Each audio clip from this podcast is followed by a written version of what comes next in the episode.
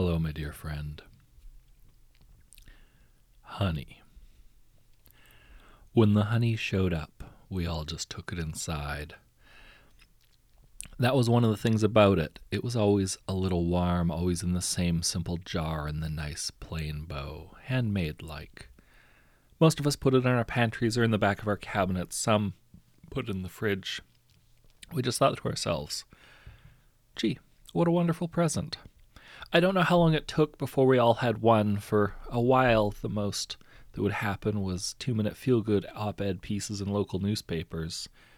People would run little letters to the editor to find out the culprit. Sometimes there were faux serious investigations when that parent freaked out about the possibility of drugs in honey. Most of the time it ended quickly. After all, it was a nice gift from a neighbor and it was yours. That was another thing. A house could be 122 people, and we'd all find our own jar on the doorstep, one at a time. We would know when it was ours and when it wasn't, no matter how alike they looked. Nobody ate it at first. It was yours, and you wouldn't eat it, and you, you couldn't eat another person's, it just wasn't done. And the thing is, in that imaginary house of 122 people, we'd all buy other honey. It was both there and took up space, but none of us thought of it as actually existing. We'd put down our store bought honey right next to it and think, why'd I buy that? Why'd I buy another? I've wanted to try this one for a while. And then the thought would simply be out of our head because this is our third bag of baby carrots we'd have bought to let spoil again. It was that one person who mentioned it on YouTube. Actually, I think it was a Vimeo Urban Legend series, some person with six followers who deleted like instantly. But then six people said something similar. Everyone they knew had this one specific honey story, and then 12, and then all of a sudden we all woke up to hashtag honey on the doorstep, globally trending. We all posted our pictures of our honey and called each other liars and got into discourse fights with vegans and people without a sweet tooth. In 24 hours, it was running the media, 9 to 5. No, Nine at night, serious news anchors leaned over to each other and said, Now, John, did you hear about this? And despite their disbelief, they'd admit, I got the honey too. I think somewhere in March, maybe around 5th, but I never ate it or thought anything of it. I just thought, what a nice gift. By the end of the week, there were YouTube challenges and Instagram memes and a Netflix miniseries in the works. Lots of people tried to eat their honey, and most who succeeded were deemed a hoax. But truth be told, it's not very good TV to watch someone pick up honey and say, actually, it's not ready. Or something similar and just decide to go do something else. I tried once, wine drunk, and thinking I could be famous. It's just honey. And I remember thinking the exact thing it's not ready. I realized I needed to go do the dishes. This was stupid and kind of cringy. And people freaked out, of course, inside of the jokes. No. And people freaked out, of course. Outside of the jokes, there were parents who were asking if their children would get a jar one day, if this was a one time thing. There were so many conspiracy theories, the government finally had to say something. Not that any of us were actually listening. There were massive hunts to find the team of honey dispatchers. And there were plenty of false confessions. There were rallies to destroy the things. I don't know if anyone actually did, because in the end it was just a jar of honey and it was yours, and it would be a shame to throw it at the floor just because the internet told you so. I moved three times that year grad school, job, other better job. I always took mine with me. It wasn't a real choice, it was just like taking a plate that belonged to your grandmother or carrying a song stuck in your head. It was just something that was going to come with, but it bore no special attention. And then back into the pantry it went. Two weeks later, we all just moved on from talking about honey. It was in some memes, it was in BuzzFeed's top five weirdest stories that are actually true. It was going to be the central plot of books or horror movies, but it wasn't interesting, not really anymore. It was like saying all people need food. It was just true and not really changing. Every conspe- consecutive conspiracy video got less likes, and by the end of the year, it was old enough to be a staple in bad stand up comedy and in coming of age children's shows. Nobody believed the first ones who ate it. The most traction that those posts got were from friends and family who barely remembered the whole fad. We all just figured it was a weird annual resurgence kind of thing. But then people were definitely, absolutely 100% eating their honey. I think I heard about one of my coworkers first. I didn't know her. She was in another department. She told everyone it was very similar to normal honey, just a little tarter than she'd expected. Twitter was in an uproar.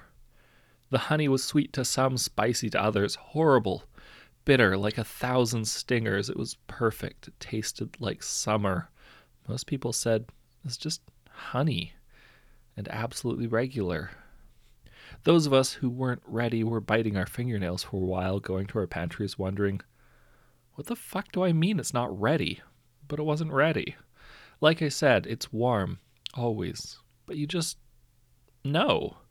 One day you realize you really want honey on toast or honey on tea or honey on a banana, just honey. I remember opening it, but it didn't feel like any more interesting than going to the cabinet for honey ever feels. I pour mine, usually skipping a spoon because I'm too lazy.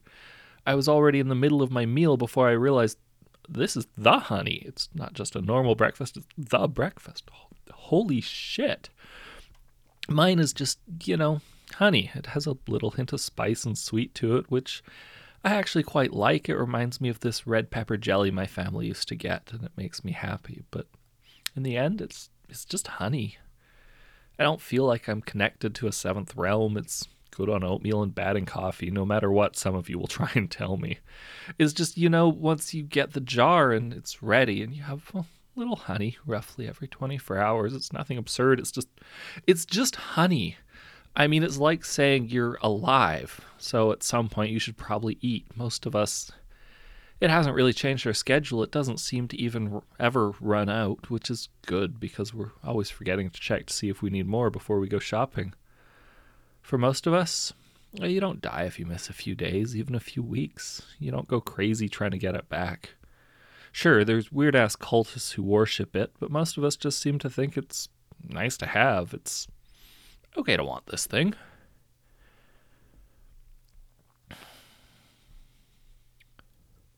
Now, there's some stuff out there, you know, about what it all means, and honestly, we all notice things. I'm not the only one who has seen that good people tend to think their honey tastes good and eat it normally, and bad people tend to eat their honey frequently but hate every second of the eating. There are plenty who will snort and say, I'm a good person, I think it tastes like dirt. And there were plenty who will say, Well, I'm a shit person, I think it tastes like summer like the summer I finally kissed her. And I don't know, not the way I knew if it was ready, but it feels like a simple thing amidst all the messy. And it's probably helpful that I think mine is like most people's, just nice in the middle. I mean, the other day I heard it asked like a star sign What's your honey like? There's this one thing, though, you know. I choose to believe because it might make me secretly happy. It's it's like believing in Nessie. I know realistically it's probably just hearsay, but there's this underground rumbling that over time the honey changes just a little every day. Unnoticeable to most of us who go to work and do our best by others, but still sometimes steal toilet paper. There's these stories of people who made it rich by selling out their friends, who stole patents, who argue that others should charge for insulin that they liked the honey at first, but over time it's gone rotten. And similarly, every so often, there's these stories about people who were normal, regular honey people who helped someone out of the bottom, who chose to be just a little bit better than they were the day before, who had moments of decisive kindness that changed them. They all say the same thing. Since then, the honey has been amazing, and they work to keep it that way. My grandmother and my mother were never surprised. They have this saying about bees and their secrets. My mother said to me, We have always had these tiny angels. They're just giving us each a taste of the world we are making. My grandmother later tells me while watering the flowers almost the exact same thing. They will haunt us when they go, because they keep books in their combs, and they see us giants, and no matter who we lie to, the world of bees will know.